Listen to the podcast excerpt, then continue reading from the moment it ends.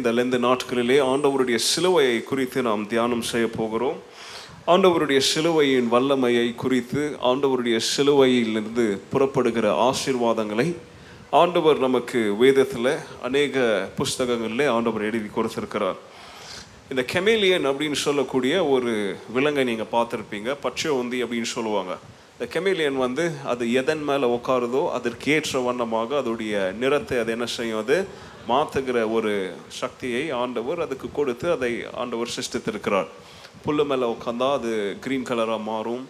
பாறைகள் மேலே உட்காந்தா அது ப்ரௌன் கலராக மாறும் அப்படின்னு சொல்லி கெமிலியனை பார்த்துருப்பீங்க. அநேக நபர்களை அவங்களுடைய மாய்மாலத்தின் குணத்தின் நிமித்தம் அவங்கள நிறைய பேர் பட்டப்பேரை வச்சு பச்சவந்தி அப்படின்னு சொல்லி கூப்பிடுவாங்க. கெமிலியன் அப்படின்னு சொல்லுவாங்க. ஏன்னா சூழ்நிலைக்கு ஏற்ற விதமாக அவங்க என்ன செய்வாங்க? அவங்களுடைய குணாதிசயங்களை அவங்க மாற்றுவாங்க. ஆண்டவர் வந்து அவருடைய ஊழியத்தை முடித்து பரலோகத்துக்கு அவர் ஏறி சென்ற பிறகு ஆண்டவர் அப்போஸ்தலர்கள் மூலம் அவருடைய சீஷர்கள் மூலம் ஆண்டவருடைய சிலுவையின் செய்தியை நற்செய்தியை அவர் கொடுத்த அந்த மாபெரும் கட்டளையின் நிமித்தம் நீங்கள் உலகத்தில் எல்லா இடத்துலையும் கொண்டு போய் என்ன செய்யுங்க இதை பிரசங்கிங்க அப்படின்னு சொல்லி அந்த கட்டளை நிமித்தம் ஆண்டவருடைய சீஷர்களும் அப்போஸ்தலர்களும் ஆதி திருச்சபையை வளர்த்தார்கள் அப்படின்னு சொல்லி அப்போஸ்தலருடைய புஸ்தகத்தில் நம்ம என்ன செய்கிறோம் அதை படிக்கிறோம். அப்போ ஆண்டவருடைய சிலுவையின் நற்செய்தியை ஆண்டவருடைய சிலுவையின் செய்தியை ஆண்டவருடைய சீஷர்களும் அப்போஸ்தலர்களும் என்ன செய்தாங்க? கொண்டு போய் பிரசங்கித்தாங்க. அவங்க போன அநேக இடங்களில் அவங்களுக்கு என்ன செஞ்சிச்சு? அவங்களுக்கு துன்பம் உபத்திரவம் வந்துச்சு. அப்போ இப்படி வருகிற சூழ்நிலையில் அப்போஸ்தலாகிய பவுல் ஆண்டவருக்காக வைராக்கியமாக அவர் வந்து ஊழியம் செய்தார் அப்படின்னு சொல்லி நம்ம வேதத்தில் பார்க்குறோம். அவர் எபேசு பட்டணத்திற்கு மறுபடியும் மறுபடியும் மறுபடியுமாக அவர் மூன்று தடவை அங்கே சென்று அதன் வழியாக போய் வரும்பொழுது அவருடைய ஊழியத்தின் the chunk of his ministry அப்படின்னு சொல்லணும்னா எபேசு பட்டணத்தில் அவர் செய்த ஊழியம் எபேசு பட்டணத்தின் வழியாக போய் சென்று வரும்போது அவர் செய்த ஊழியம் அவர் எழுதினவைகள் அப்படின்றது அவருடைய நிருபங்களில் நமக்கு நிரூபிக்கு நிபிரி நிரூபித்து கொடுக்கப்பட்ட பட்டவைகளாக இருக்கிறது. ஸோ அப்போது அப்போஸ்லாகிய பவுல் அவர் எபேசு பட்டணத்திற்கு அல்லது அவருடைய மிஷனரி ஜேர்னி பயணத்தில் ரெண்டாவது முறையாக போகும் பொழுது கொரிந்து பட்டணத்துக்கு போய் அவர் என்ன செய்கிறார் அங்கே? ஊழியங்களை ஆரம்பித்து பிரசங்கித்து கொரிந்து பட்டணத்தில் அவர் திருச்சபைகளை உருவாக்கி அவர் தன்னுடைய ஊழிய பயணத்தில் தொடரும் பொழுது கொரிந்து பட்டணம் சிட்டி ஆஃப் கொரந்த் அது வளர ஆரம்பிச்சுது. குறைந்த பட்டணம் பார்த்தீங்கன்னா அது வந்து ஒரு காஸ்மோபாலிட்டன் சிட்டி காஸ்மோபாலிட்டன் சிட்டி அப்படின்னா அந்த பட்டணத்தில் அநேக கலாச்சாரம் உடையவர்கள் வந்து வாழுவாங்க. டிஃப்ரெண்ட் கல்ச்சர் பீப்புள் காஸ்மோஸ் அப்படின்னு சொன்னாலே உலகம் யூனிவர்ஸ் அப்படின்னு அர்த்தம். அப்போ காஸ்மோபாலிட்டன் சிட்டி அப்படின்னா இப்படி உலகத்தில் இருக்கிற வெவ்வேறு இடங்கள் இருக்கிறவர்கள் ஒரே ஊராக ஒரே உலகமாக ஒரே இடத்துல அவங்க மற்றவர்களோடு இணைந்து வாழுகிற ஒரு சிட்டியுடைய பெயர் தான் காஸ்மோபாலிட்டன். நம்முடைய இந்திய தேசத்தில் ஃபார் எக்ஸாம்பிள் சென்னை போல ஒரு பட்டணம். ஸோ கொரிந்து பட்டணம் ஒரு காஸ்மோபாலிட்டன் சிட்டியாக இருந்துச்சு. அது ஒரு சீ போர்ட்டாக இருந்துச்சு. அதுவும் சென்னை மாதிரி ஒரு பீச் பக்கம் கப்பல் துறை இம்போர்ட் எக்ஸ்போர்ட் அப்படின்னு சொல்லி குறைந்து பட்டணம் வந்து ட்ரேட் எக்கனாமிக் ஃப்ளரிஷ்மெண்ட்டில் அது வந்து ஒரு முக்கியமான ஒரு பட்டணமாக இருந்துச்சு. ஸோ அப்போது ஆண்டவருடைய மரணத்தில் மரணத்துக்கு அப்புறம் ஒரு இருபத்தி ஆறு வருடங்களுக்கு அப்புறம் பவுல் வந்து அவருடைய ஊழியத்தின் கடைசி காலம் நெரு ஆரம்பமாகிற சூழ்நிலையில் அவர் தன்னுடைய இரண்டாவது மிஷினரி ஜேர்னியில் போகிற சூழ்நிலையில் இந்த கொரிந்து பட்டணத்தில் அவர் ஏற்படுத்தின இந்த திருச்சபைகளில் பிரச்சனைகள் வந்துச்சு அப்படின்னு சொல்லி அவர் கேள்விப்படுறார். அப்போது அவர் கேள்விப்படுகிற சூழ்நிலையில் அவர் இந்த கொரிந்து பட்டணத்துக்கு ரெண்டு லெட்டர்ஸ் எழுதுறார். ஒன்று கொரிந்தியரும் ரெண்டு கொரிந்தியர். இந்த ரெண்டு லெட்டர்ஸும் அவங்களுக்கு எழுதுறார். இந்த புஸ்தகங்களில் அவர் ஆரம்பத்தில் அவர் அவர்களுக்கு கொடுக்கிற அறிவுரை எப்படி ஒரு பச்சோந்தி அது எந்த சூழ்நிலைக்கு அது எங்கே போதோ அதுக்கு ஏற்ற மாதிரி அது தன்னுடைய வண்ணத்தை குணாதிசயத்தை மாற்றுதோ குறைந்து திருச்சபையில் இருக்கிற கிறிஸ்தவர்கள் நீங்கள் எதற்காக கடினத்தோடு இப்படி பச்சோந்திகளாக நீங்கள் வாழ்கிறீங்க why have you become like a chameleon உங்களுக்கு நான் போதனைகளை கொடுத்து உங்களுக்கு திமுத்தி இப்படிப்பட்ட என்னுடைய ஆவிக்குரிய மகன்களை உங்களுக்கு அனுப்பி போதனைகளை கொடுத்து பர்ணபாவை அனுப்பி அப்பல்லோவை அனுப்பி உங்களுக்கு எவ்வளவோ போதனைகளை கொடுத்தும் இந்த திருச்சபைக்குள்ளாக எப்படி உலகம் வந்துச்சு அப்படின்னு சொல்லி பவுல் அவங்கள கண்டுச்சு எழுதுறார். இந்த ஒன்று குருந்தியரின் புஸ்தகத்தில் திருச்சபை பச்சையொந்திகளை போல வாழ்ந்து உலகத்தை அவங்க சந்திக்கும் போது அவங்களுடைய கிறிஸ்தவ விசுவாசத்தை முக்கியமாக இதெல்லாம் எதை நோக்கி வருகிறது அப்படின்னு சொல்லி கவனிச்சுவாங்க.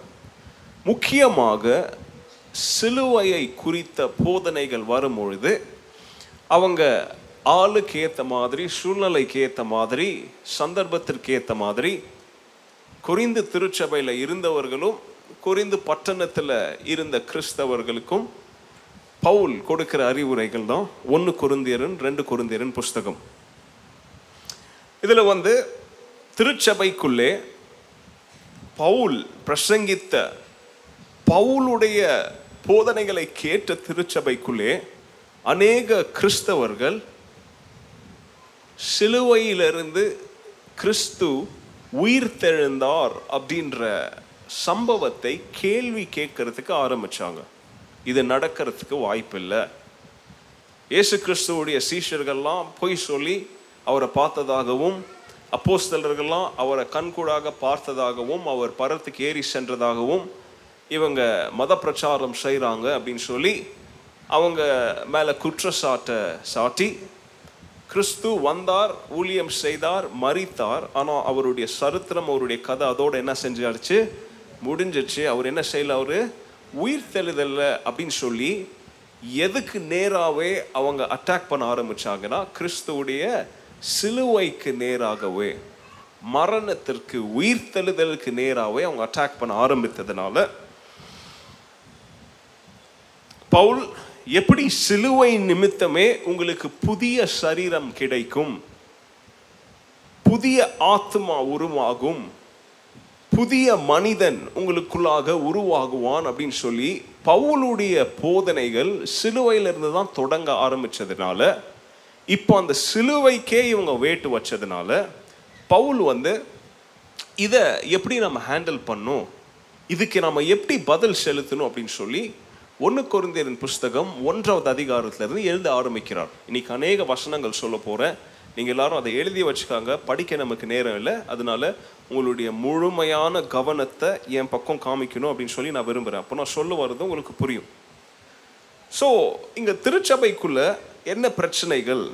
டிவிஷன்ஸ் இன் த சர்ச் சபைக்குள்ள பிரிவினைகள் பாகுபாடுகள் டிஸ்ஆர்டர் இன் த சர்ச் வெறும் டிவிஷன்ஸ் மாத்திரம் இருக்குல்ல? அதாவது பிரிவினைகள் மாத்திரம் இருக்குல்ல?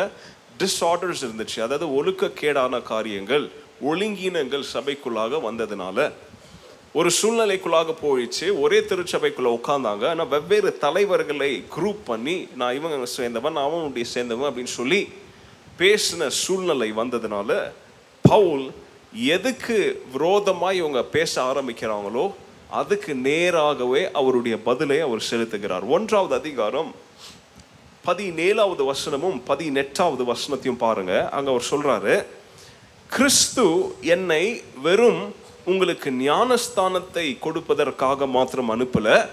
தன்னுடைய நற்செய்தி சுவிசேஷத்தை பிரசங்கிக்காகவும் என்ன என்ன செஞ்சாரு? அனுப்பினார்.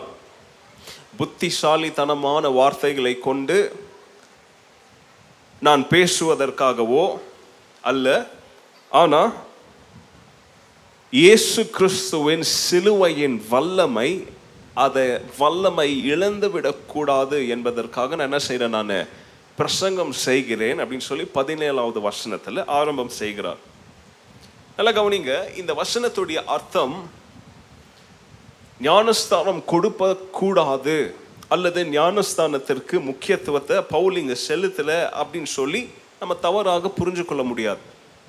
ஏன்னா பவுலுடைய செய்தியின் சாராம்சம் என்ன அப்படின்னா அவங்க நினைச்சிட்டாங்க அப்போஸ்தலர் ரெண்டாவது அதிகாரத்தில் ஆரம்பிச்ச இந்த வழக்கம் இந்த ஞானஸ்தானம் கொடுப்பது ஓகே நான் பவுலுக்கிட்ட ஞானஸ்தானம் பெற்றவன் நான் அப்போலோ கிட்ட ஞானஸ்தானம் பெற்றவன் ஏய் நீ பர்ணபாக்ட தான் ஞானஸ்தானம் எடுத்த நான் பவுலுக்கிட்டே ஞானஸ்தானம் வாங்கினவன் நீ திமுத்தி கிட்ட தானே நீ சர்ச்சில் விசுவாசியாக உக்காந்துட்டு இருக்கிற நான் பவுலுக்கிட்டே முத தடவையாக அவர் வாயால் கேட்ட சுவிசேஷத்து நிமித்தம் நான் மனம் திரும்பினவன் அப்படின்னு சொல்லி பவுலை இங்கே ஒரு ஹீரோவாக்கி என்னமோ அவர் கொடுத்த இந்த ஞானஸ்தானம் நிமித்தம் அவங்க ரட்சிப்படைந்தும் அந்த ஞானஸ்தானம் நிமித்தம் அவங்களுடைய ஸ்தானம் திருச்சபையில் பிடிக்கப்பட்டு வைத்ததாகவும் அவங்க பவுலுடைய கிரியைகளை அங்கே உயர்த்த உயர்த்த இவர் சொல்கிறாரு நான் ஒரு தனிப்பட்ட வழிபாட்டை அதாவது ஒரு கல்ட் ஃபாலோவிங்க ஒரு பர்சனல் கல்ட் ஃபாலோவிங்க ஒரு தனிப்பட்ட வழிபாட்டை உருவாப்பதற்காகவோ அல்லது ஒரு ஏகாந்தமான உபதேசம் செய்து கூட்டத்தை சேர்க்கவோ நான் இவர்களுக்கு என்ன கொடுக்கவில்லை? ஞானஸ்தானம் கொடுக்கவில்லை. என்னுடைய அழைப்பு ஆண்டவராகிய இயேசு கிறிஸ்துடைய சுவிசேஷத்தை பிரசங்கித்து இப்படி சிதறுண்டு போன உலகத்தை ஒன்றிணைக்க கிறிஸ்துவின் நாமத்தினால என்ன இணைக்க ஒன்றிணைக்க. My message is towards the oneness ஒன்றிணைக்க. அதனால நீங்க செய்தியின் முக்கியத்துவத்தை மறந்துவிட்டு ஏனமோ நான் வெறும் உங்களுக்கு வெறும் ஞானஸ்தானம் கொடுப்பதற்காக நான் வந்த மாதிரி பிரச்சனை பண்றதை நிப்பாட்டுங்க.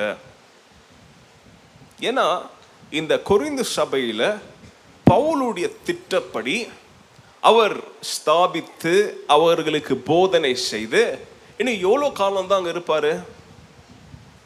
அதனால் வருகிற நாட்களில் அப்போல்லோவை திமுத்தியை போல அப்போல்லோவை தயார்படுத்தி இந்த தரு இந்த திருச்சபைக்கு தலைவராக அனுப்பி அவன் மூலம் ஆண்டவர் கொடுத்த இந்த கட்டளைகளை அதாவது ராபோஜனம் ஞானஸ்தானத்தை அப்பல்லோவின் கரங்கள் மூலமாக இந்த கொரிந்து பட்டணத்திற்கு இந்த சபைக்கு கொடுப்பதாக பவுலுடைய திட்டத்தில் இருந்துச்சு. ஆனால் இப்போ ஒரு புதிய பிரச்சனை உருவானதுனால இவர் இங்கே சொல்கிறாரு என்னுடைய அதாவது நல்லா கவனிங்க ஞானஸ்தானம் என்பது ரெண்டாவது. ஞானஸ்தானம் எதற்கு உதவி செய்கிறது தெரியுமா? முதலாவது நான் பிரசங்கித்த சுவிசேஷம். பிரசங்கம் பண்ணின சுவிசேஷத்திற்கு உதவியாக தான் எதை கொடுத்தேன் நான்? அது பின் பின்னால் அதை டிஃபெண்டும் பண்ணுறார் எப்படி அது ஆண்டவர் கட்டளையிட்டார்? இப்போ அந்த பாடத்துக்குள்ளாக போல இந்த பர்டிகுலர் கான்டெக்ட்ல எப்படி சோறு சாப்பிட்டுட்டு கூட தண்ணி குடிக்கிறோம்?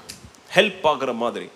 அந்த மாதிரி இங்கே சொல்கிறாரு ஞானஸ்தானத்திற்கு அதுக்கு தனியாக வல்லமை கிடையாது. அதுக்கு முன்பதாக செய்ய வேண்டிய காரியம் என்ன? கர்த்தருடைய சுவிசேஷத்தை கேட்க வேண்டும். கர்த்தருடைய வார்த்தை என்ன செய்ய வேண்டும்? போதிக்க வேண்டும் பிரசங்கிக்க வேண்டும். அடுத்து எப்படி பிரசங்கிருக்கணும் அப்படின்னு சொல்றாரு? நான் என்னுடைய சுய அறிவினால என்னுடைய ஹியூமன் விஸ்டமில் இருந்து அல்லது என்னுடைய கிளவர்னஸ்ல இருந்து அல்லது நான் ஆர்கியூமெண்ட் பண்ணக்கூடிய என்னுடைய பலத்திலிருந்து நான் இந்த போதனைகளை உங்களுக்கு என்ன செய்யல நான்? போதிக்கவில்லை. இங்க என்ன சொல்றாருன்னா அந்த பிரசங்கிக்கிறேன் அப்படின்னு சொல்ற அந்த கிரேக்க வார்த்தை அந்த கிரேக்க வார்த்தையின் கிராமட்டிக்கல் ஃபார்ம் வந்து ஒரு present அதாவது நிகழ்கால வார்த்தை. அதாவது பவுல் என்ன சொல்றாருன்னா நான் பிரசங்கிப்பது பிரசங்கித்துட்டேன் அல்ல பிரசங்கித்துட்டு கொண்டே இருக்கிறேனும் அல்ல பிரசங்கிக்க போகிறேனும் அல்ல. இது எல்லாத்தையும் சேர்த்து கடைசி வரைக்கும் நான் செய்ய வேண்டிய அதாவது தொடரும் பணியாக இருக்க வேண்டும். This has to be a continuing work எது? கர்த்தருடைய வார்த்தையை பிரசங்கிப்பது என்பது. முடிவடைகிற ஒரு வார்த்தை ஒரு வேலை கிடையாது. அது தொடரும் பணி. அந்த தொடரும் பணியின் விளைவாக தான் எது வருது? ஞானஸ்தானம் வருது. உடனே அவர் சொல்றாரு நான் பேசும் புத்திசாலி தனத்தினால அல்ல அல்லது அன்றைக்கு பவுலுக்கு போட்டியாக இருந்த கிரேக்க philosophy philosophers பிளேட்டோ அரிஸ்டாட்டில் அப்படின்னு சொல்லி நிறைய பேர் இருந்தாங்க அன்னைக்கு. அவர்களுடைய தத்துவ வாதங்களின் நிமித்தம் அல்லது அந்த வார்த்தைகளின் உபயோகத்தின் நிமித்தம் நான் உங்களுக்கு இந்த சிலுவையின் செய்தியை பிரசங்கிக்கவில்லை. கிறிஸ்துவுடைய சாயலை நான் அடைந்தபடியால் because of God the likeness of Christ அந்த கிறிஸ்துவின் சாயல் என்னை தொட்டபடியால் அந்த கிறிஸ்துவின் சாயல நிமித்தம் அவர் கொடுத்த கட்டளையின்படியால் the commandment of God Christ நான் இதை உங்களுக்கு கொடுக்கிறேன் அப்படின்னு சொல்லி அவர் என்ன சொல்ற பாயிண்ட் என்ன தெரியுமா? அவர் சொல்றாரு ஆண்டவருடைய சுவிசேஷம் என்பது ஒரு மனிதனுடைய எண்ணத்தையோ அல்லது மூளையின் அறிவையோ கவரக்கூடாது. அல்ல கவனிங்க.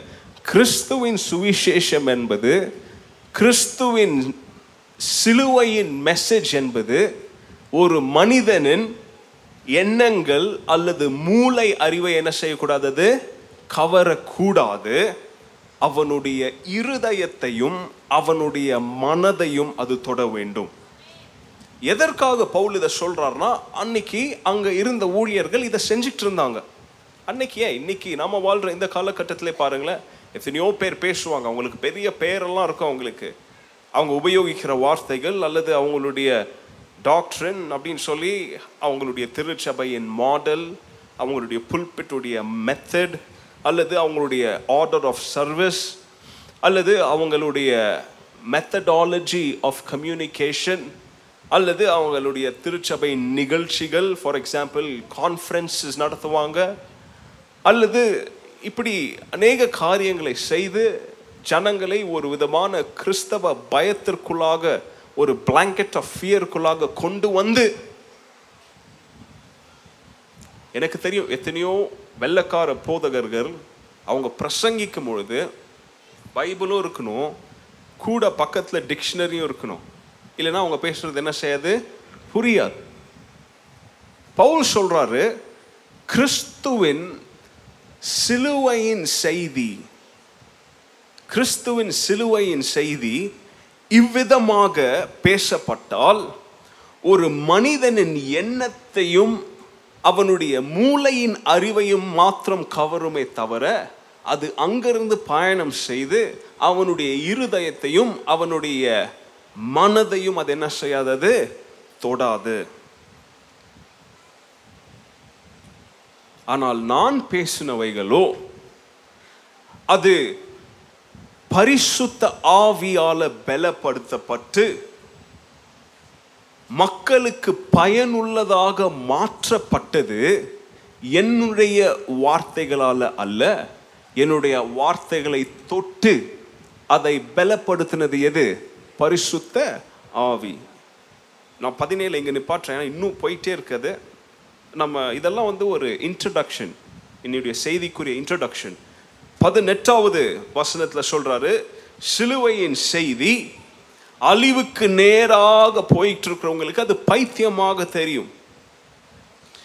தேவனுடைய தேவனால் தேவன் மூலமாக வெளிப்பட்ட இந்த செய்தி அதாவது எந்த செய்தி? உங்களுக்கு நான் போன வாரம் பைபிள் ஸ்டடியில் இதை குறித்து கொஞ்சம் விளக்குனேன். நாட் போன வாரம் அதுக்கு முந்தின வாரம் பைபிள் ஸ்டடி இந்த செய்திக்கு எப்படி ஒரு காயினுக்கு ரெண்டு பக்கம் இருக்குதோ அந்த மாதிரி இந்த சிலுவையின் செய்திக்கு ரெண்டு பக்கம் இருக்குன்னு உங்களுக்கு சொன்ன முதலாவது கிறிஸ்துவுடைய அவதாரமும் கிறிஸ்துவுடைய குரூசிஃபிக்ஷன் அவர் சிலுவையில் அறையப்பட்டதும். நீங்கள் வேணா இது ஒரு ஒரு ஹோம்ஒர்க்காக நீங்கள் கிறிஸ்தவர்கள் எடுத்து இந்த கொஞ்சம் ஆராய முயற்சி செய்யுங்க. The doctrine of incarnation and the crucifixion. அவர் சொல்கிறாரு யார் அழிவை நோக்கி போகிறாங்களோ அவங்களுக்கு இது எப்படியா இருக்கும் இது? பைத்தியர்களின் வார்த்தைகளாக தெரியும். ஆனால் இதை புரிந்து கொள்வதற்கு உங்களுக்கு உள்ளான மனதில் உள்ளான மனிதன் புரிந்து கொள்வதற்கான புதுப்பித்தல் தேவைப்படுகிறது. You need renewal of your mind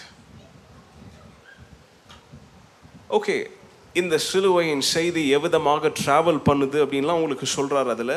இந்த மீட்பு இந்த ரட்சிப்பு இது நியாயப்படுத்துதல் மூலம் ஆரம்பமாகி இது பரிசுத்தப்படுத்துதல் மூலமாக மென்மைப்படுத்தப்பட்டு இது எங்க முற்றுப்புள்ளி அடைகிறது தெரியுமா மகிமைப்படுத்துதல் இது முற்றுப்புள்ளி அடைகிறது begins with justification and it's carried forward by sanctification and it's completed when we are glorified.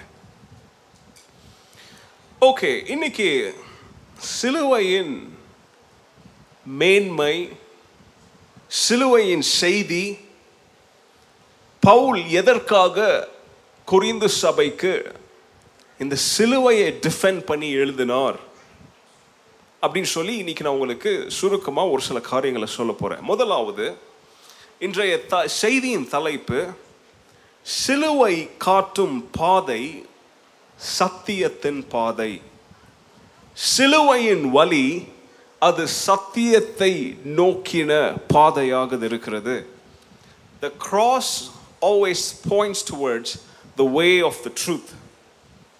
இந்த சிலுவையின் செய்தியை பார்க்கிற அநேகருக்கு இது ஒரு விசித்திரமான அல்லது ஒரு விஸ்தாரமான அல்லது ஒரு கேள்விக்குறியான அல்லது கண்களுக்கு நம்ப முடியாத ஒரு காரியமாக இது இருக்கிறது.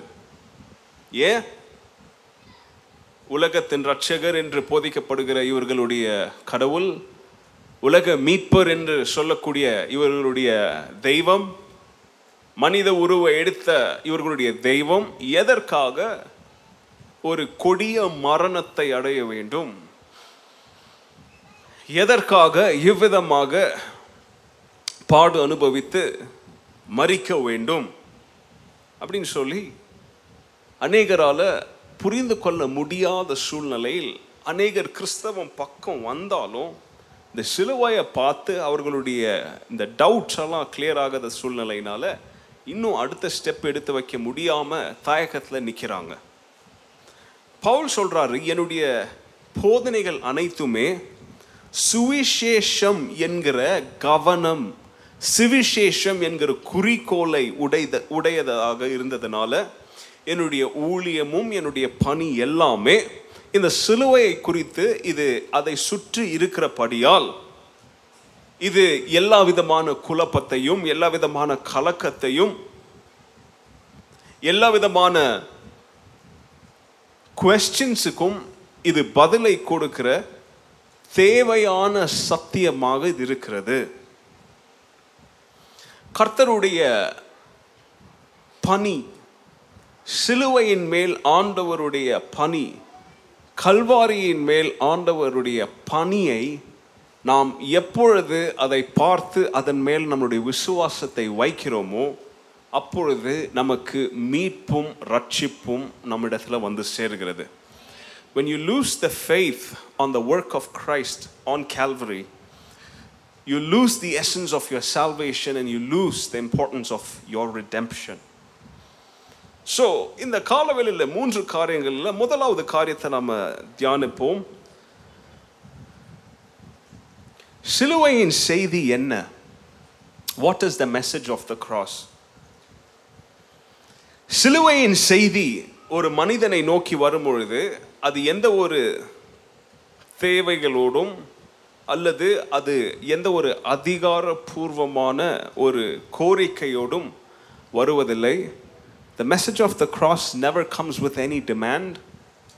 அது விளக்கங்களை விளக்கி காண்பித்து மனிதனுக்கு எளிமையான முறையில் அவன் புரிந்து கொள்ளக்கூடிய தெளிவான முறையில் கிறிஸ்துவுடைய அன்பை ஆண்டவருடைய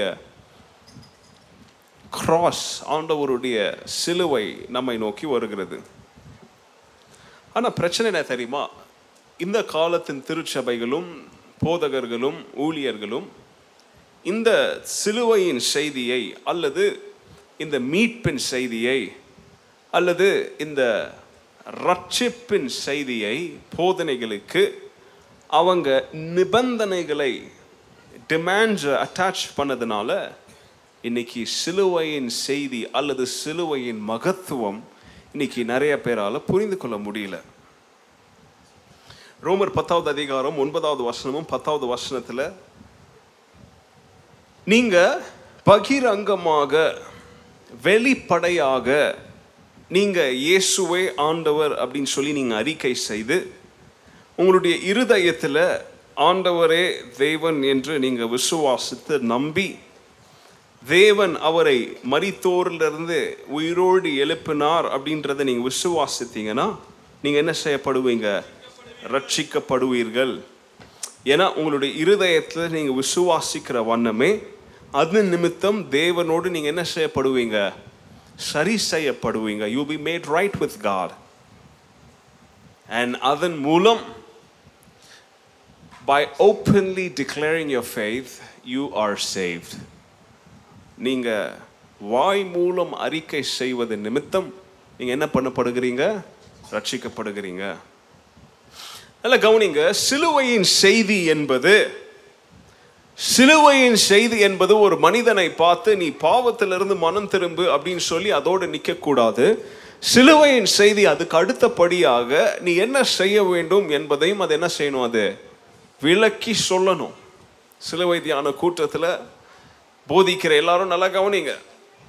இந்த சிலுவை தியான கூட்டங்களில் நீங்கள் பிறரை பார்க்கும் பொழுது நீ பாவி அப்படின்றத நம்ம சுற்றி காமிக்கணும். எஸ் ஏன்னா அதுதான் அவனுடைய பிரச்சனை.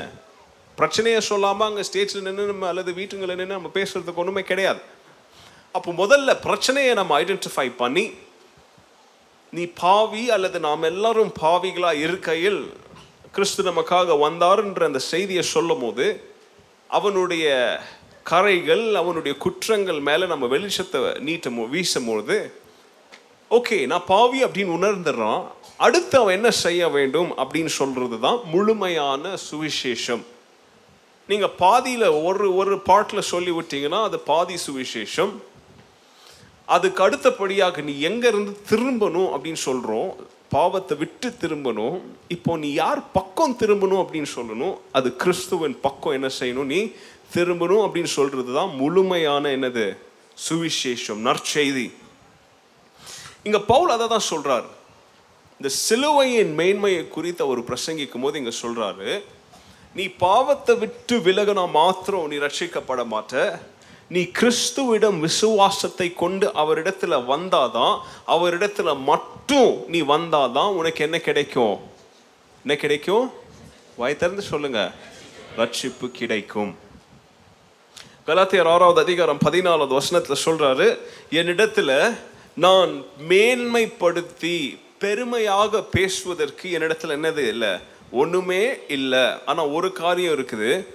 இயேசு கிறிஸ்துவின் சிலுவை the cross of our Lord Jesus Christ அந்த சிலுவையின் நிமித்தம் இந்த உலகத்தின் மேல் இருக்கும் இன்ட்ரெஸ்ட் ஆசா பாசங்கள் விருப்பங்கள் இது எல்லாமே எப்படி கிறிஸ்து சிலுவையில் அவர் அறையப்பட்டாரோ அதோடு சேர்த்து என்னுடைய விருப்பங்கள் என்னுடைய ஆசைகள் எல்லாமே என்ன செய்யப்பட்டாயிட்டு பற்றாயிட்டு நிறைய பேர் நம்ம கேட்போம் உன்னுடைய இன்ட்ரெஸ்ட் என்ன? உன்னுடைய ஆம்பிஷன் என்ன? அப்போ சொல்லுவோம். யாரும் வந்து நான் பரலோகத்துக்கு போகணும் அப்படின்னு சொல்ல மாட்டாங்க. அப்படி யாரெல்லாம் நீங்கள் சொன்னீங்கன்னா கர்த்தர் உங்களை ஆசீர்வதிக்கட்டும். ஆனால் எல்லாம் என்ன சொல்லுவாங்க? பெரிய பணக்காராகணும் வீடு வாங்கணும் கார் வாங்கணும் நல்லா படிக்கணும். இல்லையா? சொத்து சுகம் எல்லாம் ஓகே குட் ஆனால் நீங்கள் கவனிச்சு பார்த்தீங்கன்னா உன்னுடைய இன்ட்ரெஸ்ட் என்ன உன்னுடைய ஆம்பிஷன் என்னன்னு சொல்லும் போது யாருமே நித்தியத்திற்கு ஏற்றவைகளை சொல்ல மாட்டாங்க. அழிந்து போகிற உலகத்திற்கு ஏற்றவைகளை சொல்லுவாங்க. இப்போ பவுல் சொல்கிறாரு நான் கிறிஸ்துவுக்குள்ளாக வர்றதற்கு முன்பதாக இப்படி எனக்கு இருந்த ஆசைகள் இப்படி இருந்த எனக்கு எனக்கு என்னுடைய விருப்பங்கள் என்னுடைய இன்ட்ரெஸ்ட் எல்லாமே செத்துருச்சு. எப்படி செத்துச்சு கிறிஸ்துவை எப்போ சிலுவையில் அரைச்சா அடைஞ்சாங்களோ அப்போ அதோடு சேர்த்து என்னுடைய விருப்பங்கள் ஏன்னா இதெல்லாம் அழிந்து போக போகிறது. இதோடு சேர்த்து அவரோடைய அவருடைய மரணத்தில் இதையும் நான் என்ன பண்ணிட்டேன் நான்? ஒப்பு கொடுத்தாயிடுச்சு செத்தாயிடுச்சு அங்கேயே முடிஞ்சிருச்சு. அதனால இந்த உலகத்திற்கு ஏற்றதான எந்த ஒரு மேன்மையான காரியத்தையும் நான் சொல்வதற்கு என்னிடத்துல இல்லை. ஆனால் இடத்துல ஒன்று இருக்குது அது என்னது? அது கிறிஸ்துவுடைய சிலுவை த கிராஸ் ஆஃப் கிரைஸ்ட் உங்களுடைய மேன்மையான காரியம் என்ன? இந்த காலவெளியில் கிறிஸ்தவர்களுக்கு மேன்மையாக காணப்படுகிறவைகள் என்ன? நம்முடைய குடும்பமா நம்மளுடைய வேலையா நம்மளுடைய சொத்தா நம்மளுடைய டேலண்ட்ஸா என்னது? பவுலை போல எத்தனை பேர் என்கிட்ட மேன்மைப்படுத்துறதுக்கு என்கிட்ட ஒன்றுமே கிடையாது. கிறிஸ்துவின் சிலுவையை தவிர கிறிஸ்துவை தவிர கிறிஸ்து தான் எனக்கு இருக்கிற மிகப்பெரிய பொக்கிஷம் அப்படின்றத தவிர எனக்கிட்ட மேன்மையாக சொல்வதற்கு ஒன்றுமே இல்லைன்னு சொல்லி எத்தனை பேராலும் சொல்ல முடியும்? இந்த சிலுவைக்கு ஒரு தெய்வீக பொருள் ஒரு தெய்வீக அர்த்தம் இருப்பது இருப்பதை பவுலிங்க வந்து கிறிஸ்துவுடைய மரணத்தை குறித்து அவருடைய மரணம் சிலுவையின் மேலே அவர் எவ்- எவ்விதமாக மறித்தார் என்பதை குறித்து மனிதனுக்கு பாவ மன்னிப்போ அல்லது மனிதனுக்கு நித்திய வாழ்வின் நம்பிக்கையோ கிறிஸ்துவுடைய பிராயச்சித்தம் இல்லைன்னா அது மனிதனுக்கு கிடைத்திருக்காது அப்படின்னு சொல்லி கொரிந்து சபைக்கு அவர் ஸ்ட்ரிக்டாக வார்னிங்காக கொடுக்குறாருங்க. அவர் என்ன சொல்கிறாருன்னா ரெண்டு காரியம் நடந்துச்சு கிறிஸ்துவின் ரத்தத்தை நிமித்தம். முதலாவது பார்டன் நம்மளுடைய பாவங்கள் என்ன செய்யப்பட்டாயிற்று? மன்னிக்கப்பட்டாயிற்று. நீங்களாம் இங்கே உட்காந்துருக்கிறீங்க நம்முடைய பாவங்களெல்லாம் எது நிமித்தம் மன்னிக்கப்பட்டுச்சு? கிறிஸ்துவுடைய ரத்தத்தின் நிமித்தம். கிறிஸ்துவுடைய ரத்தத்தின் நிமித்தம். ரெண்டாவது நமக்கு பாவம் மாத்திரம் மன்னிக்கப்படலை. அதோடு சேர்த்து நமக்கு ஒரு ஸ்டேட்டஸ் நமக்கு ஒரு நிலை கிடைச்சது. அது என்ன நிலை தெரியுமா? அனாதைகளாக இருந்த நம்மை ஆண்டவர் என்ன செய்தார் நம்மளை? தத்து எடுத்து கொண்டார். அடாப்ஷன் முதலாவது படன் ரெண்டாவது அடாப்ஷன் பாவத்திற்கு முன்பதாக நம்மளுடைய பாவ தகப்பன் தக தாயாருடைய பிள்ளைகளாக ஆண்டவர் நித்திய தகப்பன் இல்லாத அனாதைகளாக இந்த உலகத்தில் வாழ்ந்தோம். ஆனால் ஆண்டவருடைய மீட்புக்கு அப்புறம் அவருடைய மீட்பின் அனுபவத்திற்கு அப்புறம் நாம் யாருடைய பிள்ளைகளாக மாறுகிறோம்? தேவனுடைய பிள்ளைகளாக. We've been adopted into the family of God அது எது நிமித்தம்? ஆண்டவருடைய ரத்தத்தின் நிமித்தம். ஸோ அதனால் பவுல் சொல்கிறாரு சபைக்கு வெளியில் இருக்கிறவனுக்கு இது என்னன்னு தெரியாது. சபையின் வெளியில் இருக்கிறவங்களுக்கு இதுடைய மேன்மையை குறித்து அவங்களால என்ன செய்ய முடியாது? புரியாது. அவங்க புரிஞ்சு கொள்ள மாட்டாங்க. ஆனால் இந்த சிலுவையின் மேன்மையை குறித்து புரிந்தவர்கள் அறிந்தவர்கள் நீங்கள் இந்த திருச்சபையை விட்டு வெளியில் போகும்போது நீங்கள் கிறிஸ்துவுக்கு யாராக வெளியில் போகிறீங்க தெரியுமா? நீங்கள் கிறிஸ்துவின் பேரை கொண்ட நீங்க தூதர்களாக என்ன செய்றீங்க? தூதர்கள்னா ஏஞ்சல் தூதர்கள் கிடையாது. இங்கிலீஷில் அம்பாசிடர்ஸ் அப்படின்னு சொல்லுவாங்க. எல்லா தேசத்துக்கும் இன்னொரு தேசத்தோடு அவங்க இருக்கிற உறவுக்கு அடையாளமாக அவங்க வந்து அவங்களுடைய எம்பசி அங்கே வைக்குவாங்க. ஒரு கான்சுலேட் ஜென்ரல் அங்கே இருப்பாங்க. அதோடு சேர்த்து இது எல்லாத்தையும் ரெப்ரசன்ட் பண்ணுறதுக்கு ஒரு தூதர் இருப்பார். அவருடைய பேர் நான் இங்கிலீஷில் அம்பாசிடர் இப்போ ஃபார் எக்ஸாம்பிள் இந்தியாவும் கொரியாவும் ஒரு நல்ல உறவில் இருந்தால் இந்தியாவிலேருந்து கொரியாவுக்கு ஒரு அம்பாசிடர் போவார் அங்கேருந்து அவர் ஒரு அம்பாசிடர் இங்கே வருவார். அவர் போகும்பொழுது அவர் பேர் என்னவாக இருக்கலாம் அவருடைய ஹைட் வெயிட் என்னவாக இருக்கலாம் அவருடைய படிப்பு தாளந்துகள் என்னவாக இருக்கலாம் அது தட் டசன்ட் மேட்டர் ஆனால் அங்கே போகும்போது அவர் தன்னுடைய தேசத்தின் சார்பாக என்ன செய்கிறார் அங்கே? போகிறார் அவர் சொல்கிறது எழுதுறது சைன் போடுறது பார்க்குறது பேசுறது எல்லாமே ஒரு தனி நபர் செய்வதாக அங்கே எடுத்துக்கொள்ளப்படாது. ஒரு தேசத்தின் சார்பாக இவர் என்ன செய்கிறாருங்க அப்போ பவுல் இங்கே சொல்கிறாரு நாம் கிறிஸ்துவுக்கு யாராக இருக்கிறோம்? தூதர்களா we are ambassadors for Christ எத்தனை அம்பாசிடர்ஸ் இருக்கிறீங்க கிறிஸ்துவுக்காக? கரங்களை உயர்த்தி காமிங்க. சும்மாலாம் அலையிலுயா போடாதீங்க. உண்மையாகவே எத்தனை அம்பாசிடர் இருக்கிறீங்க? தூக்கி காமிங்க. உலகமே பார்க்கட்டும். அகாப்பை சர்ச்சில் எவ்வளோ தூதர்கள் ஆண்டவருடைய பேரை சொல்லி எத்தனை அம்பாசிடர்ஸ் இருக்கிறாங்க அப்படின்னு சொல்லி. இப்போ பவுல் சொல்கிறாரு இந்த சிலுவையின் மேன்மை பைத்தியம் அப்படின்னு நினச்சிக்கிட்டு இருக்கிறவனுக்கு எப்படி போய் சேரும்? நீ ஒரு தூதனா போய் சொல்லாத வரைக்கும் அது எப்படி போய் அவனிடத்துல சேரும்? இந்தியாவும் கொரியாவும் கோபமாக இருக்கலாம் அல்லது ரொம்ப சந்தோஷமாக இருக்கலாம் அல்லது அவங்களுடைய ரிலேஷன்ஷிப் நியூட்ரலாக இருக்கலாம். ஆனால் இது இந்த உணர்வுகளை பகிர்வது யாருடைய வேலை? தூதனுடைய வேலை. அப்போ கிறிஸ்து ஒருத்தனை நேசிக்கிறார் கிறிஸ்து ஒருத்தனுக்கு அவருடைய ஜீவனை கொடுத்திருக்கிறார் என்ற செய்தியை இந்த தூதன் போய் சொல்லாத வரைக்கும் அவன் என்ன நினைச்சிட்டு இருக்குவான்? இவங்கெல்லாம் பைத்தியக்காரங்கப்பா. ஏன் இதெல்லாம் நடக்குது? பாவம் கடவுளை பிடிச்சி சாவடிச்சிட்டாங்கன்னு தான் சொல்லிட்டு உட்காருவான் ஆனால் ஏன் செத்தார் அப்படின்ற செய்தியை தூதனாக்கிய நீ போய் சொல்லாத வரைக்கும் அவனுக்கு எப்படி தெரியும்? சிலுவையின் முதலாவது பாயிண்ட் சிலுவையின் செய்தியை பவுல் இங்க கிறிஸ்த கொரிந்த திருச்சபைக்கு ஞாபகப்படுத்துறார். The message of the cross இது சிலுவையின் செய்தியை கொண்டு போய் சொல்வது தூதர்களுடைய வேலை. இந்த சிலுவையின் செய்தி இது சிலுவையில் ஆண்டவர் வந்து மறித்தார் உனக்காக மறித்தார் அவர் மறிக்கும் பொழுது அவர் பாவத்தை மரணத்தை நரகத்தை நோய்களை முக்கியமாக கல்லறையை ஆண்டவர் என்ன செய்தார்? ஜெயித்தார் என்கிற செய்தியை போய் சொல்லுமிட்டீங்களா கேட்கிறார் ஏன்னா இன்னைக்கு மனிதன் பயந்துட்டு இருக்கிறது இப்படிப்பட்ட காரியங்கள்லாம் மனிதனுடைய பயமே பாவம். பாவத்தின் விளைவாக வருகிற நோய் வீழ்ச்சி குடும்பத்தில் பிரச்சனை இல்லாத குடும்பத்தில் சந்தோஷம் இல்லாத பிரச்சனைகள் நிறைந்த சூழ்நிலை உடைந்த குடும்பங்கள் உடைந்த உறவுகள் அது நிமித்தம் வருகிற கெட்ட பழக்க வழக்கங்கள் அது நிமித்தம் வருகிற நோய்கள் மரணம் கல்லறை இது எல்லாத்தையும் ஒருத்தர் ஜெயிச்சிட்டார் இது எல்லாத்தையும் ஒருத்தர் மேற்கொண்டார் அப்படின்னு சொல்லி சிலுவையின் செய்தியை கொண்டு போய் சொல்வது தூதராகிய உங்களுக்கும் எனக்கும் கொடுக்கப்பட்ட மாபெரும் கட்டளை என்பதை பவுல் இங்கு ஞாபகப்படுத்துகிறார். ரெண்டாவது காரியம் இந்த சிலுவையின் நோக்கம் என்ன? இந்த சிலுவையின் குறிக்கோள் என்ன? What is the mission of this cross first is the message of the cross second is the mission of the cross இந்த சிலுவையின் நோக்கம் என்ன ஆண்டவர் இந்த உலகத்தை நேசித்தார் எஸ் நேசிக்கிறார் எஸ் அந்த நேசத்தின் நிமித்தம் அவர் என்ன செய்தார்? அவருடைய அன்பை இந்த உலகம் எப்படி பார்க்க வேண்டும்? அவருடைய அன்பை அவர் எப்படி விளக்கினார் அப்படின்றத இந்த சிலுவையின் நோக்கம் முதல் செய்தியாக ஆண்டவர் இந்த உலகத்தை என்ன செய்தார்? நேசித்தார் நேசிக்கிறார் என்பதை ரோமர் ஐந்தாவது அதிகாரம் வசனங்கள் ஆறு ஏழு எட்டுல நமக்கு சொல்லுது. நாம எந்த ஒரு உதவியும் இல்லாமல் திக்கற்றவர்களாக நிற்கையில் கிறிஸ்து சரியான நேரத்தில் நமக்காக வந்து பாவிகளுக்காக அவர் என்ன செய்தார்? மறித்தார் ஒரு நல்லவனுக்கு தியாகம் செய்வதற்காக ஒரு நல்லவனுக்கு ஏதோ ஒரு நன்மையான காரியங்களை செய்வதற்கு எல்லாராலையும் மனம் வரும்.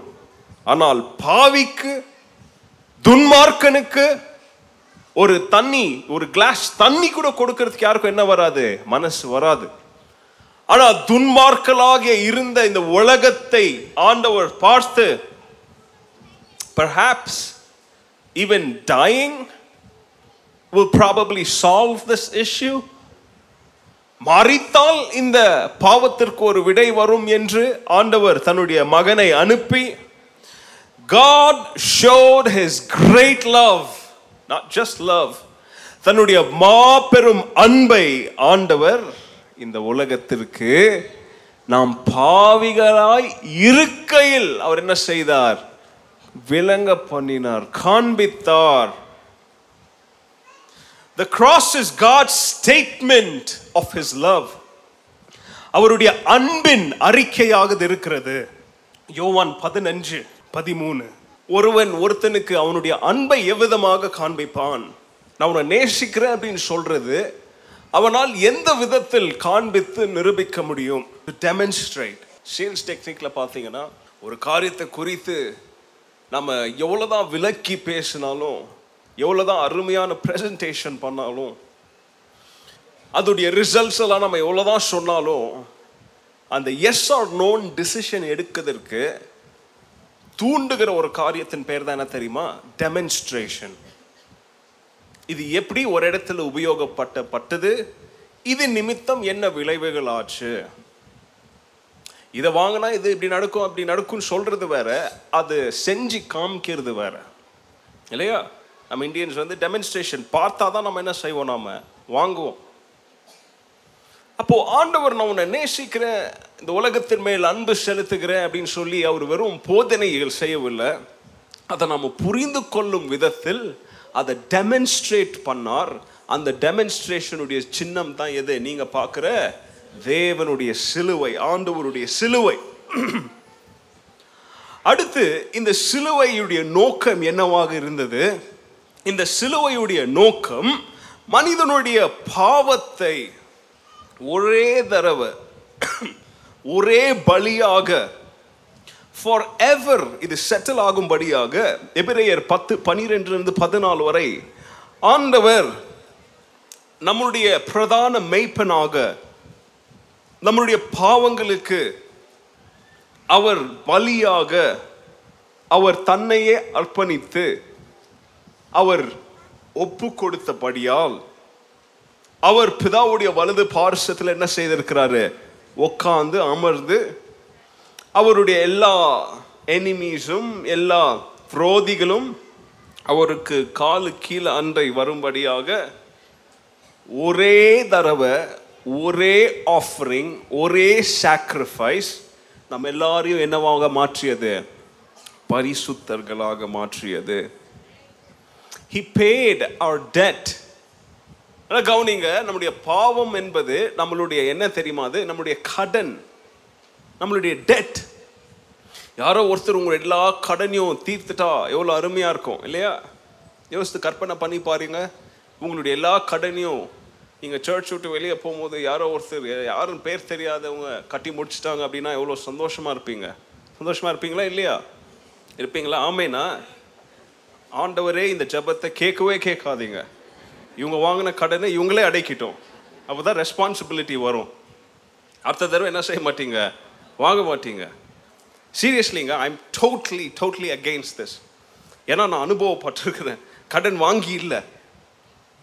அப்போனா என்ன அனுபவம்னு உங்களுக்கே தெரியும்?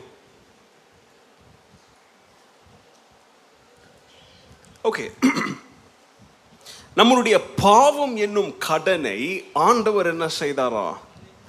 சிலுவையில் மன்னித்தார் சிலுவையில் செலுத்தி முடிச்சிட்டார். நம்முடைய கடன் ஆண்டவர் என்ன பண்ணிட்டார்? சிலுவையில் என்ன செஞ்சு முடிச்சிட்டாரு? கட்டி முடிச்சிட்டார். அப்போ நாம நம்ம பாவத்திற்கு சாத்தானுக்கு யார் கிடையாது? கடனாளிகள் கிடையாது. அவன் வந்து அவனை அடிச்சு தோர்த்துற வெள்ளமையை அந்த பவரை யாரை கொடுத்துருக்க ஆண்டவர் நமக்கு? அதுக்கு முன்னாடி வரைக்கும் அவன் வந்து கதவை தட்டினா பயந்துக்கணும் நாம. ஏன்னா அவங்ககிட்ட கடன் வாங்கியிருக்கிறோம். பாவம் செய்திருக்கிறோம். திருப்பி அவன் இதை செய் அதை செய்ன்னு அவன் இச்சைக்கும் போது அதுக்கு விழுந்து செய்ய வேண்டியது தான் ஆனால் அந்த பாவத்தை அந்த கடனை ஆண்டவர் நமக்காக தீர்த்தபடியால் அடுத்த தடவை அவன் வந்து அவனை கல் எடுத்து அடிக்கிற அந்த வல்லமையை அந்த ரைட் ஆண்டவர் யார் கொடுத்துருக்கா? நமக்கு கொடுத்துருக்காரு. அதுக்குன்னு யாரையும் நீங்கள் கல் எடுத்து அடிக்காதீங்க. இந்த கல்லை சொன்னேன் இந்த பட்டயத்தை சொன்னேன். ஸோ நம்முடைய பாவங்களை மீட்கும்படியாக நம்ம பாவத்திலிருந்து நம்ம மீட்கும்படியாக ஆண்டவருடைய சிலுவை நோக்கமாக இருந்தது. அடுத்தது சாத்தான் மேல முழுமையான ஒரு வெற்றியை சாத்தானை வீழ்த்தி அவன் மேலே ஒரு முழுமையான ஒரு ஜெயத்தை நாம் பெற்றுக்கொள்ள வேண்டும் என்று ஆண்டவருடைய சிலுவையின் நோக்கமாக இருக்கிறது. சிலுவையில் ஆண்டவருடைய ரத்தம் ஆட்டுக்குட்டியின் ரத்தம் சிந்தப்பட்டதனால் சாத்தானும் அவனுடைய சேனையும் என்ன செய்யப்பட்டாயிற்று? என்ன பண்ணப்பட்டாயிற்று? சரி நீங்கள் யோ டிசைட் பண்ணி சொல்லுங்கள் அதுக்கப்புறம் நான் ஆரம்பிக்கிறேன். சிலுவையில் ஆட்டுக்குட்டியின் ரத்தம் சிந்தப்பட்டதால் சாத்தானும் அவனுடைய சேனைக்கும் என்ன ஆச்சு? கன்ஃபார்ம் பண்ணி சொல்லுங்க. கேட்டு பக்கத்தில் இருக்கிறவங்கள கன்ஃபார்ம் பண்ணி சொல்லுங்க. ஏன்னா நீங்கள் அவ்வளோ டவுட்டாக இருக்கிறீங்க இல்லையா? சாத்தானும் அவனுடைய சேனைக்கும் என்ன ஆச்சு அப்படின்றது உங்களுக்கு தெரியல இல்லையா? கொஞ்சம் கேட்டு சொல்லுங்க.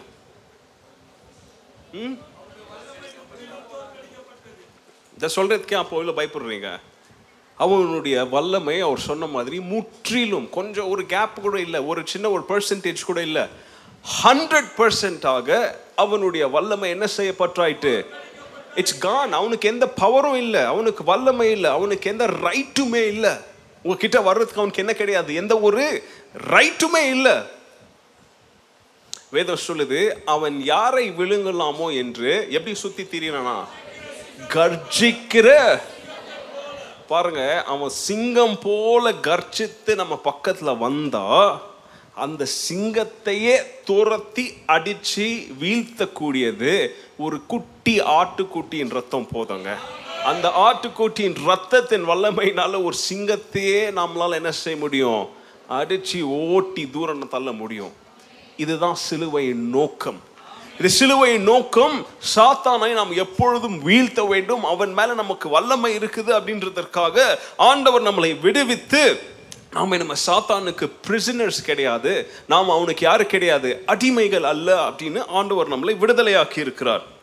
இன்னொரு காரியத்தை பாருங்க. ஒன்று தெசலோனிக்கல் நாலாவது அதிகாரம் ஏழாவது வசனத்தில் ஆண்டவர் நம்மளை மன்னித்து அவருடைய சிலுவையின் நிமித்தம் அவர் மறித்து எல்லாரும் புது வாழ்வை பெற்றுக்கொள்ள வேண்டும். இதை குறித்து ரெண்டு குழந்தையர் அஞ்சு பதினஞ்சுன்னு எழுதுறாங்க. ஆண்டவர் நிமித்தம் நாம யாருக்கும் அடிமைகளாக இல்லாமல் நாம கிறிஸ்துவுடைய சித்தத்தின் பிரகாரம் எப்படி அவர் மறித்து உயிரோடு எழுந்தாரோ அதன் நிமித்தம் நாம் கிறிஸ்துவுக்கு ஏற்றவர்களாக வாழலாம் அப்படின்னு சொல்லி கிறிஸ்து நம்மை தேவனுடைய ஸ்தானத்திற்கு முன்பதாக அவருடைய பார்வையில் நம்ம ஏற்றுக்கொள்ளப்பட்ட படுகிற ஒரு சூழ்நிலையில் ஒரு சுச்சுவேஷன் ஒரு கண்டிஷனில் ஆண்டவருடைய சிலுவை நம்மளை என்ன செய்து கொண்டு வந்து நிப்பாட்டுது.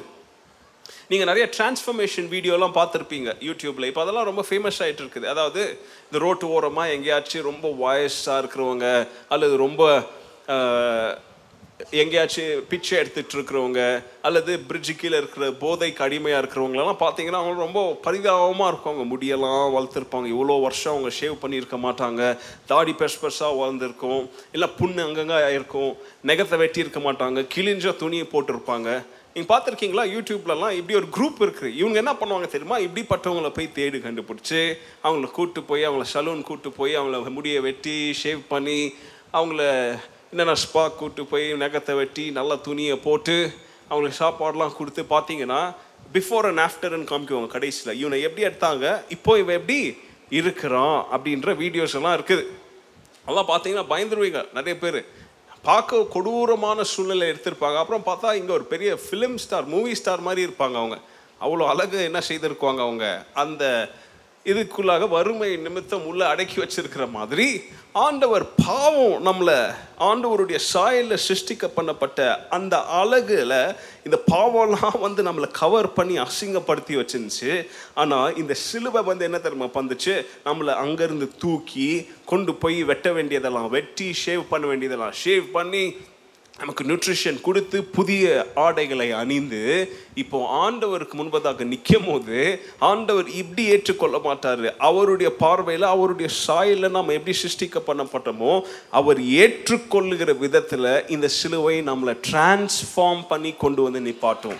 இதுதான் சிலுவையுடைய நோக்கம். This is it's it's called us to live a life pleasing to God கடைசி காரியம். த சிலுவையின் வல்லமை என்ன? What is the magnitude of the cross சிலுவையின் ஆற்றலின் பலன் என்ன? முதலாவது பாருங்க இந்த சிலுவையின் ஆற்றல் இந்த பலன் வந்து நம்மை பாவம் மாம்சம் என்னும் இந்த காரியங்களின் மேல் நமக்கு அதிகாரத்தை என்ன செஞ்சிருக்கு? கொடுத்துருக்கு. வசனங்களை எழுதிக்காங்க வீட்டில் போய் படிங்க. ரோமர் ஆறாவது அதிகாரம் ஒன்றாவது வசனம். ரெண்டு குருந்தியர் அஞ்சாவது அதிகாரம் பதினேழாவது வசனங்களெல்லாம் நமக்கு என்ன சொல்லுதுன்னா பாவம் நம்முடைய மாம்சத்தின் மேல் அதுக்கு அதிகாரம் இல்லை. பாவத்தின் மேலும் மாம்சத்தின் மேலும் அதிகாரத்தை ஆண்டவருடைய சிலுவை நமக்கு என்ன பண்ணுது? கொடுக்கிறது. ரெண்டாவது காரியம் ஒன்று யோவான் ஐந்தாவது அதிகாரம் நாலாவது வசனம் அஞ்சாவது வசனம் வீட்டில் போய் படிங்க. இந்த வசனங்கள் சொல்லுது எப்படி கிறிஸ்துவுடைய சிலுவை நமக்கு இந்த உலகத்தை வெல்லும் பலத்தை இந்த உலகத்தை ஜெயிக்கும் ஜெயத்தை நமக்கு அது எவ்விதமாக கொடுக்கிறது? இந்த உலகத்தின் நான் போன வாரம் பிரசங்கித்த மாதிரி ட்ரெடிஷன்ஸ் ரிச்சுவல்ஸ் இது எல்லாத்தையும் நம்ம எப்படி தைரியமாக சந்தித்து இதுக்கு அடிமைகளாக விழுந்து விடாதபடி இவைகளை காண்பி காட்டிலும் அதிக பலத்தை ஜெயத்தை நாம் எப்படி பெற்றுக்கொள்வது என்பதை சிலுவை அதோடைய வல்லமை நமக்கு அந்த வல்லமையை அது அளிக்கிறது. மூன்றாவது சாத்தான் மேலும் சாத்தானுடைய அரசின் மேலும் நமக்கு ஜெயத்தையும் வெற்றியையும் இந்த சிலுவையின் வல்லமை கொடுக்கிறது என்பதை ஆண்டவரே சொல்றார். லூக்கா பத்தாவது அதிகாரம் பதினெட்டு பத்தொன்பதுல சொல்றாரு வானத்திலிருந்து கீழே வருகிற ஒரு மின்னலை போல யார் விழுந்ததை நான் பார்த்தேன்? சாத்தான் விழுந்ததை நான் என்ன செய்த? பார்த்தேன். அதனால அவன் விழுந்து போனவனாக இருக்கிறபடியால் அவனுக்கு மேல ஒரு வல்லமையை நான் கொடுத்துருக்குறேன். அதுக்கப்புறம் சொல்றாரு இல்லையா? பாம்பை மிதிக்குவீங்க. தேயிலை தேலை மிதிக்குவீங்க அது உங்களை கொத்தாது அதன் மேலே வல்லமையை கொடுத்துருக்குறேன் அப்படின்லாம் சொல்லி ஆண்டவர் சொல்கிறாரு அப்போ மூன்றாவது காரியம் சாத்தானும் அவனுடைய அரசின் மேலே நம்ம ஜெயிக்கிற ஜெயத்தின் பலத்தை இந்த சிலுவை நமக்கு கொடுக்கிறது. நாலாவது காரியம் வியாதி மற்றும் கொடிய நோய்களை நாம் சந்தித்து அவைகள் மேல் ஜெயத்தை வெற்றியை பெறக்கூடிய பலத்தை இந்த சிலுவையின் வல்லமை நமக்கு என்ன பண்ணுகிறது?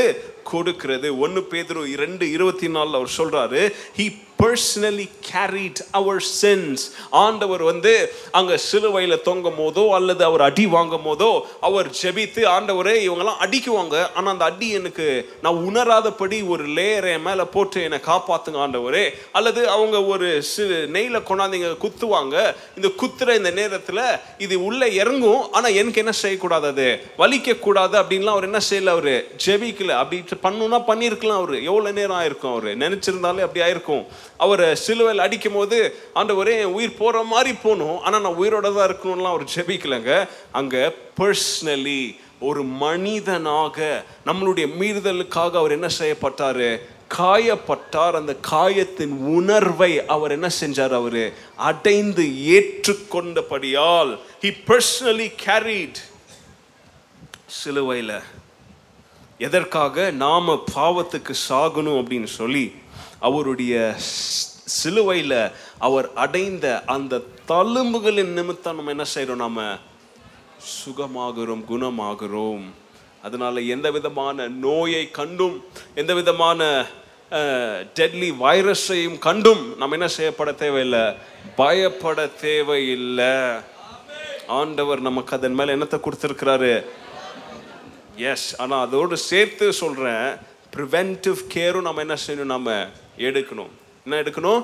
ப்ரிவென்டிவ் கேர் நாம் என்ன செய்யணுமோ அதை செய்யணும். நாம் பண்ணுறதெல்லாம் முற்றாள்தனமாக பண்ணிட்டு அப்புறம் ஒரு நோய் வந்த பிறகு அவருடைய தழும்புகளால் நான் குணமாகிறேன்னு சொல்லி உபவாசந்து ஜெபித்து அதுக்கப்புறம் ஆண்டவரெல்லாம் நீங்கள் என்ன செய்யக்கூடாது? தூஷிக்க கூடாது சரியா? இன்னும் கொஞ்ச நாளைக்கு எல்லாரும் சோத்திரத்தை எப்படி போடுங்க? இப்படி போடுங்க. சரியா? ஒரு ஹேண்ட் சானிடைசர் வாங்கி வச்சுக்காங்க.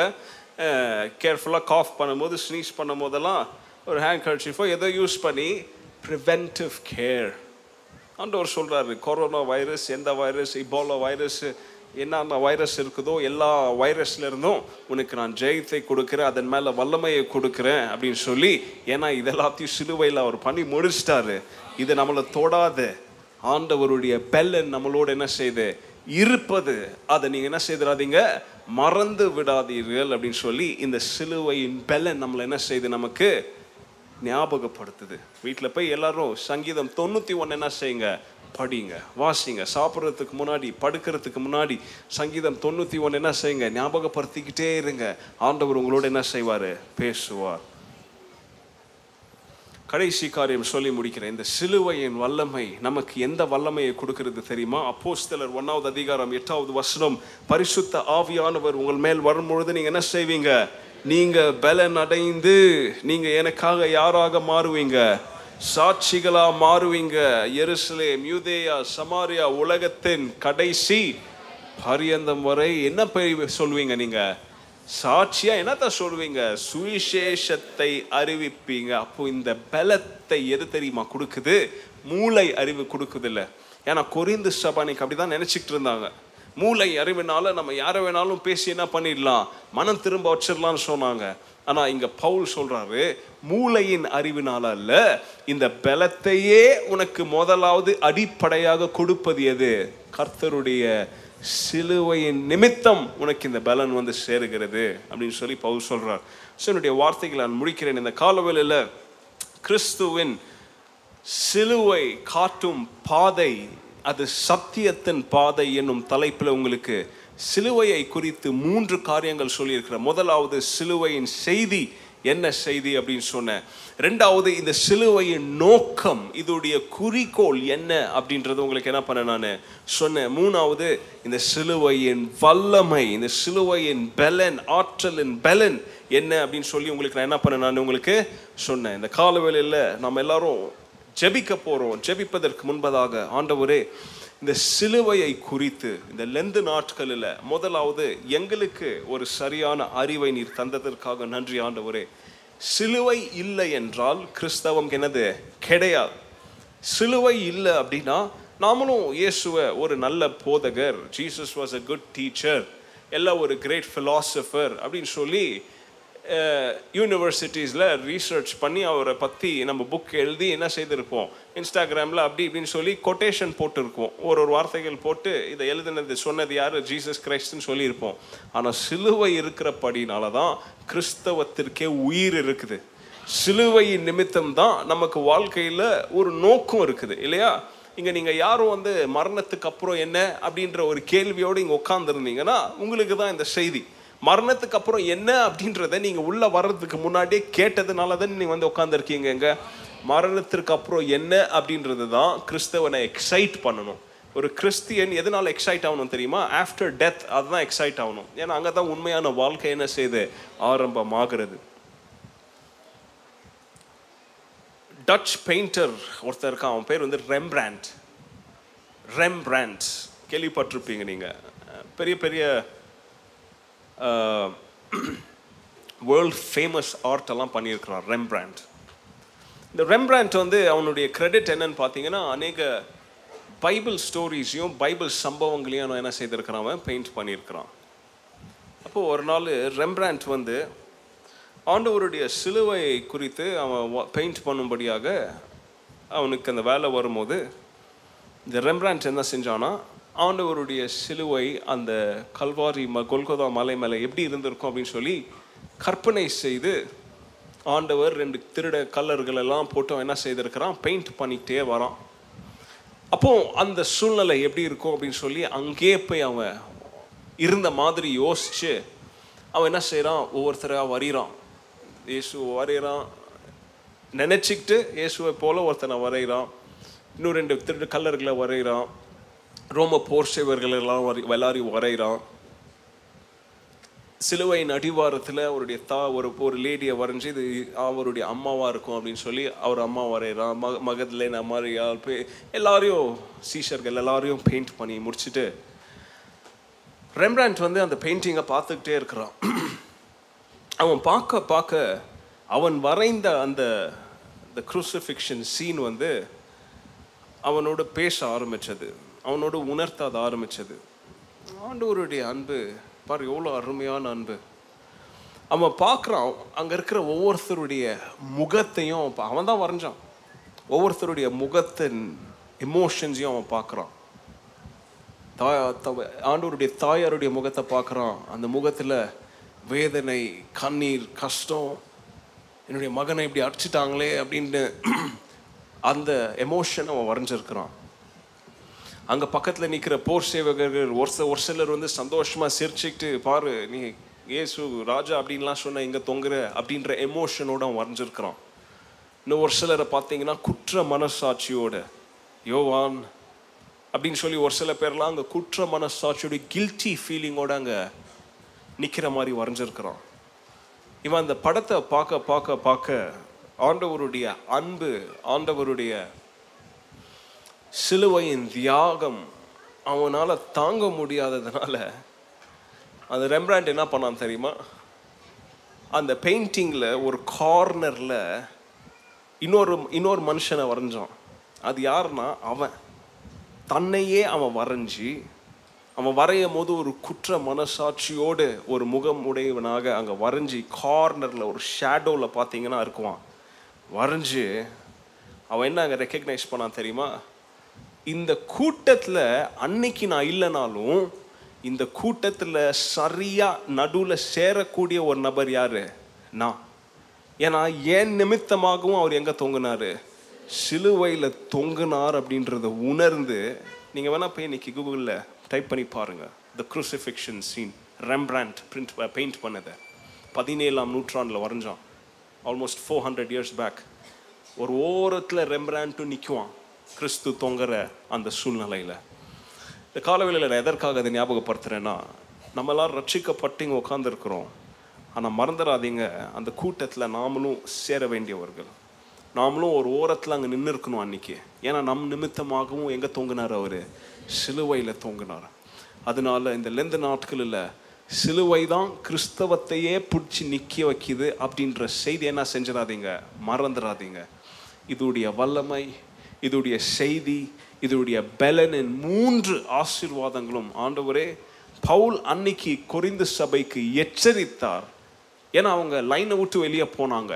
நாங்கள் என்றென்றைக்கும் அந்த மாதிரி லைனை விட்டு வெளியே போகாத மாதிரி மறுபடியும் இந்த எச்சரிக்கையின் செய்தியை நாங்கள் பெற்றுக்கொள்ள கர்த்தர் நீர் கொடுத்த கிருபைக்காக நன்றி ஆண்டவரேன்னு சொல்லி அந்த அன்புக்கு நன்றி சொல்லி எத்தனை பேர் நீங்கள் ஜெபிக்க விரும்புகிறீங்க கண்களை மூடி ஜெபிப்போம். ஆண்டவர் கேட்ட வார்த்தையை ஆசீர்வதிப்பாராக.